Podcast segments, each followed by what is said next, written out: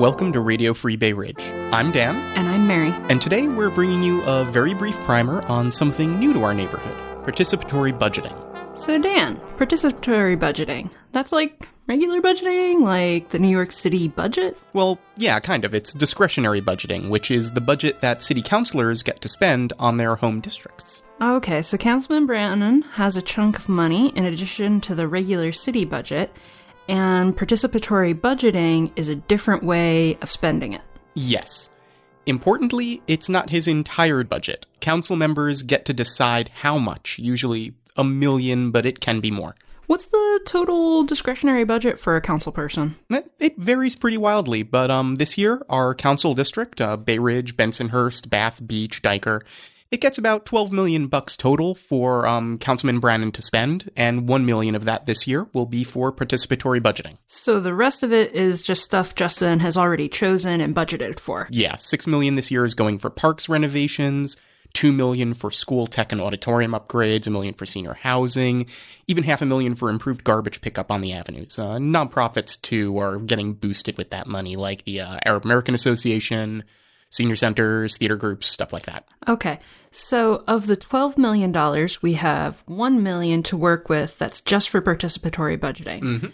And Justin can't say what that gets to be used for. Yeah, actually, that's now up to the community to vote on to see how it's spent. So, hence, participatory budgeting. And can we just do anything with this money? Uh, there are some limitations.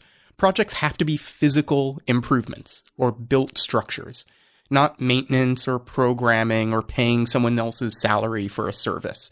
And the improvements really should last at least five years. Hmm.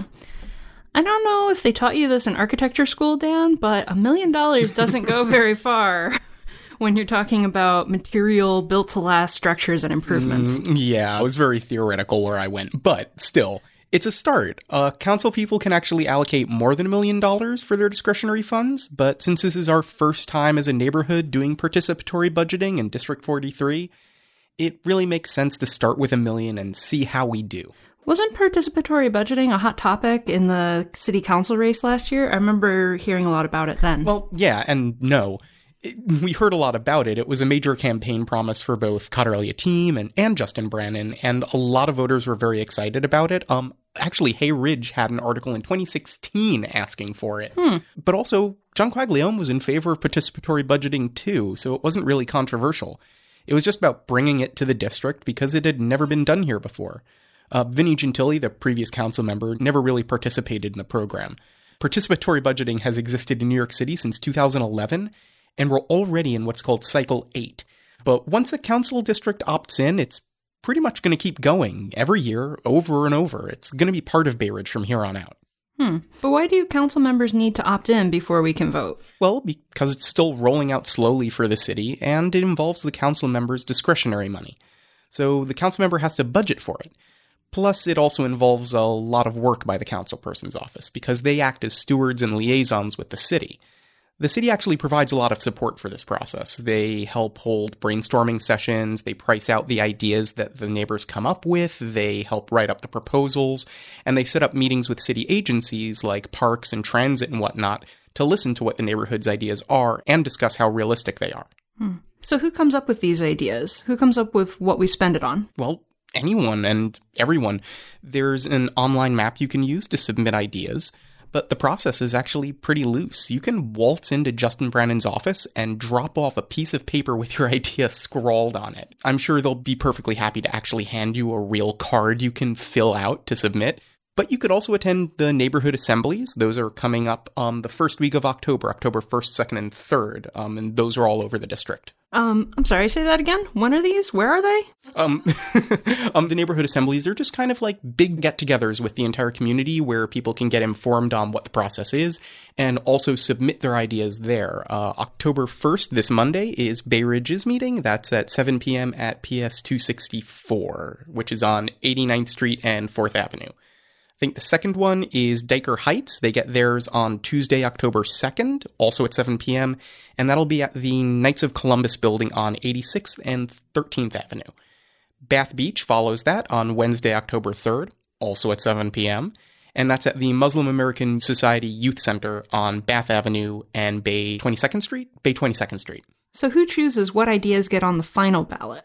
Well, a group of stakeholders called the District Committee, they meet regularly throughout the process, and one of their primary responsibilities is to turn community members' ideas into fully formed proposals, which means people don't literally need to architect out and develop a 20 page grant proposal for their idea. What do you mean by stakeholders? Is it really representative of the community? Do I know anyone who's on it? Yes, I'm on it. I told you many times. Is that where you've been going lately? well, I could be running up a tab at Lockyard. Mm, no, you're not. how, how do you know?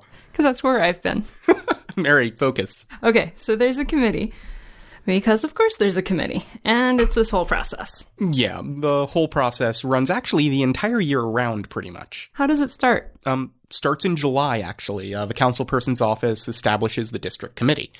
Yeah, that means they select the people on it, like me, and it's filled with both liberals and conservatives. It represents the entire community, both Bay Ridge, Bath Beach, Bensonhurst, Dyker, everybody. And actually, it's about 15 people. So these are a bunch of people that are ready to work because this isn't an honorary thing. So they're the ones who oversee this process and they hold community assemblies to get ideas from the community. Yes. And that takes place from August to early October, which we are in right now. And, oh, by the way, that's actually why it didn't happen last year. I actually saw some people throwing up flack where they were like, ooh, Justin didn't do it in the 2018 fiscal year. Well, yeah, he got elected in November. Look at the day today. This stuff needs to start in July, and the actual cutoffs for submitting idea are October 5th. Right.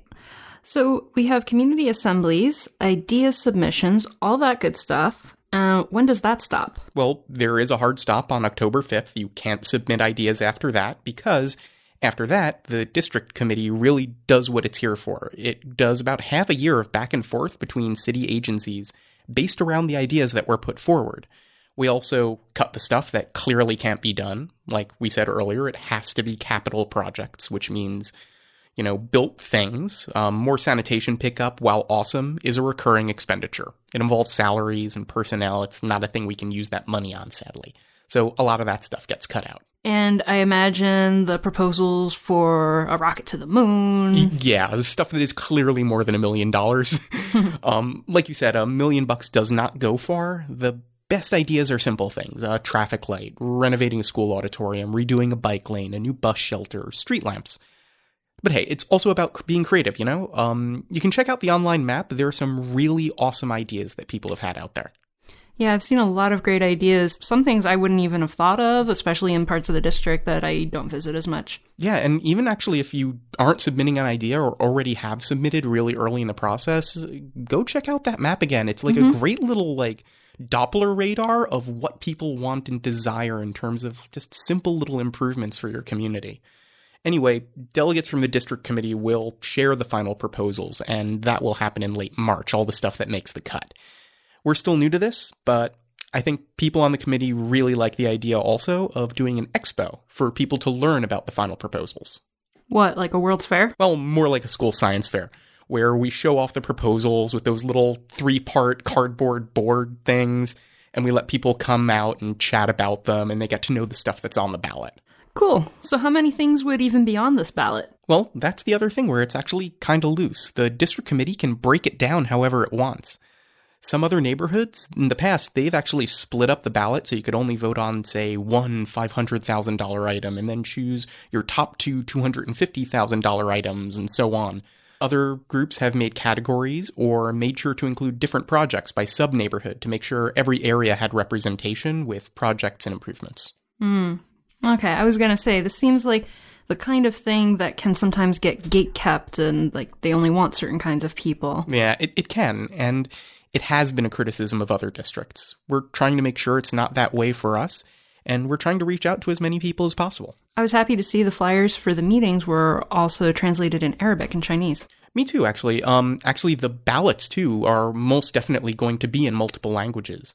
But okay, ideas have been submitted. The committee has narrowed them down into votable, flecked out projects that'll fit on the ballot. Now, let me guess. We have them on a ballot referendum sometime in the spring, like an election day? Well, actually, not at all. And this is the thing that really excites me. It's not even a Board of Elections thing. there's a week long voting period in March, with several voting events spread all over the district, absentee ballots for the disabled. And you can just come in and vote at the council member's office on weekdays during voting week. We kind of control how we want to do the ballot in our district to best suit our neighborhood. That's amazing. I wish every election was a week long voting period. I know, right? Especially when uh, you're open for the whole week. I mean, isn't Justin Brannan's office open late a couple days a week? Yeah, on Tuesdays and Thursdays, the office is actually open until 8. And people can vote in participatory budgeting if they live in the district and are at least 11 years old, sixth grade. Oh my, my niece can vote in just eight years. no one needs to be registered to vote. You can be undocumented, you can be formally incarcerated. In 2014, two thirds of the ballots in Sunset Park were cast in Chinese and Spanish.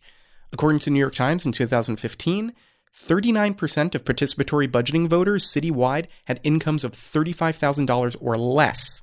Minorities vote at rates nearly twice that of regular elections. This is literally proof that all of those voting reforms that we've been wanting so badly in our city government as a whole actually do work, and it's because people are getting engaged for local things. That's amazing. I'm loving this more and more. And speaking of, with those 11 year olds being able to vote, this is as close as I'm going to get to my dream of teen municipal voting, isn't it? Well, um, at least until you do an episode on the New York City charter revisions that are coming up. Ah, okay, okay. But in the meantime, it seems participatory budgeting is very inclusive. Well, it's inclusive if we as a community get engaged. The committee is tasked with ensuring that the discussions hinge on equity and making sure that the voting is accessible to underserved portions of the community. But it's about getting everyone involved and thinking about how to make the community work better for everyone, not hoarding resources for the most affluent or politically connected segments of the population. And I do include in that kind of group the people who really would listen to this podcast sometimes, people who are hyper civically engaged. We need to get out the vote for people who really just are going nine to five back and forth to work and not paying attention to much else. Yeah, let's let's have some solidarity with our neighbors. I know. And I'm so happy that I was asked to help out. I mean, I love wonky capital project stuff, and I'm really looking forward to helping get people's ideas in front of city agencies and figuring out what we can do with the million bucks. But also, I know that a lot of people listening have connections into the communities that we really do need to be reaching out to. And I just hope that everyone just starts spreading that word. Mm, yeah. This is the first year that we've had it in our district, and participatory budgeting is always an experiment. It's a rare moment where it seems like we get to craft a new way of engaging with our civic government. Yeah, it reminds me how it must have felt when the community boards first started meeting. It might be messy, and it might have setbacks and problems, but it still remains pretty changeable and dynamic, and it can fit the community because it's kind of run by the community. Together, I think we can work out how to make participatory budgeting fit Bay Ridge. And the rest of the district. Yeah. well, I'd be happy to help. Um, and yeah, that's the other thing. Once voting starts, we're definitely going to need people who can help volunteer and manage the polls for voting week. We'll even have funds to hire people, I'm told. Until then, we need to submit our ideas. Yes, October 5th is the deadline, so get those ideas out there. And show up to the meeting on October 1st if you can. Or 2nd or 3rd. They will be kind of repeats of the same thing, where you can submit ideas and it goes over the same basic information. So if you're not around on October 1st for Bay Ridge, head on over to Dyker, head on over to Bath Beach, get filled in with those things. Yeah, the meeting on October 1st is at PS 264. That's 89th Street and 4th Avenue. Mm-hmm. I'll be there, and I'll actually have some of the other committee members around, and we'll talk about the process. We'll see you there. And until then, stay free, Bay Ridge.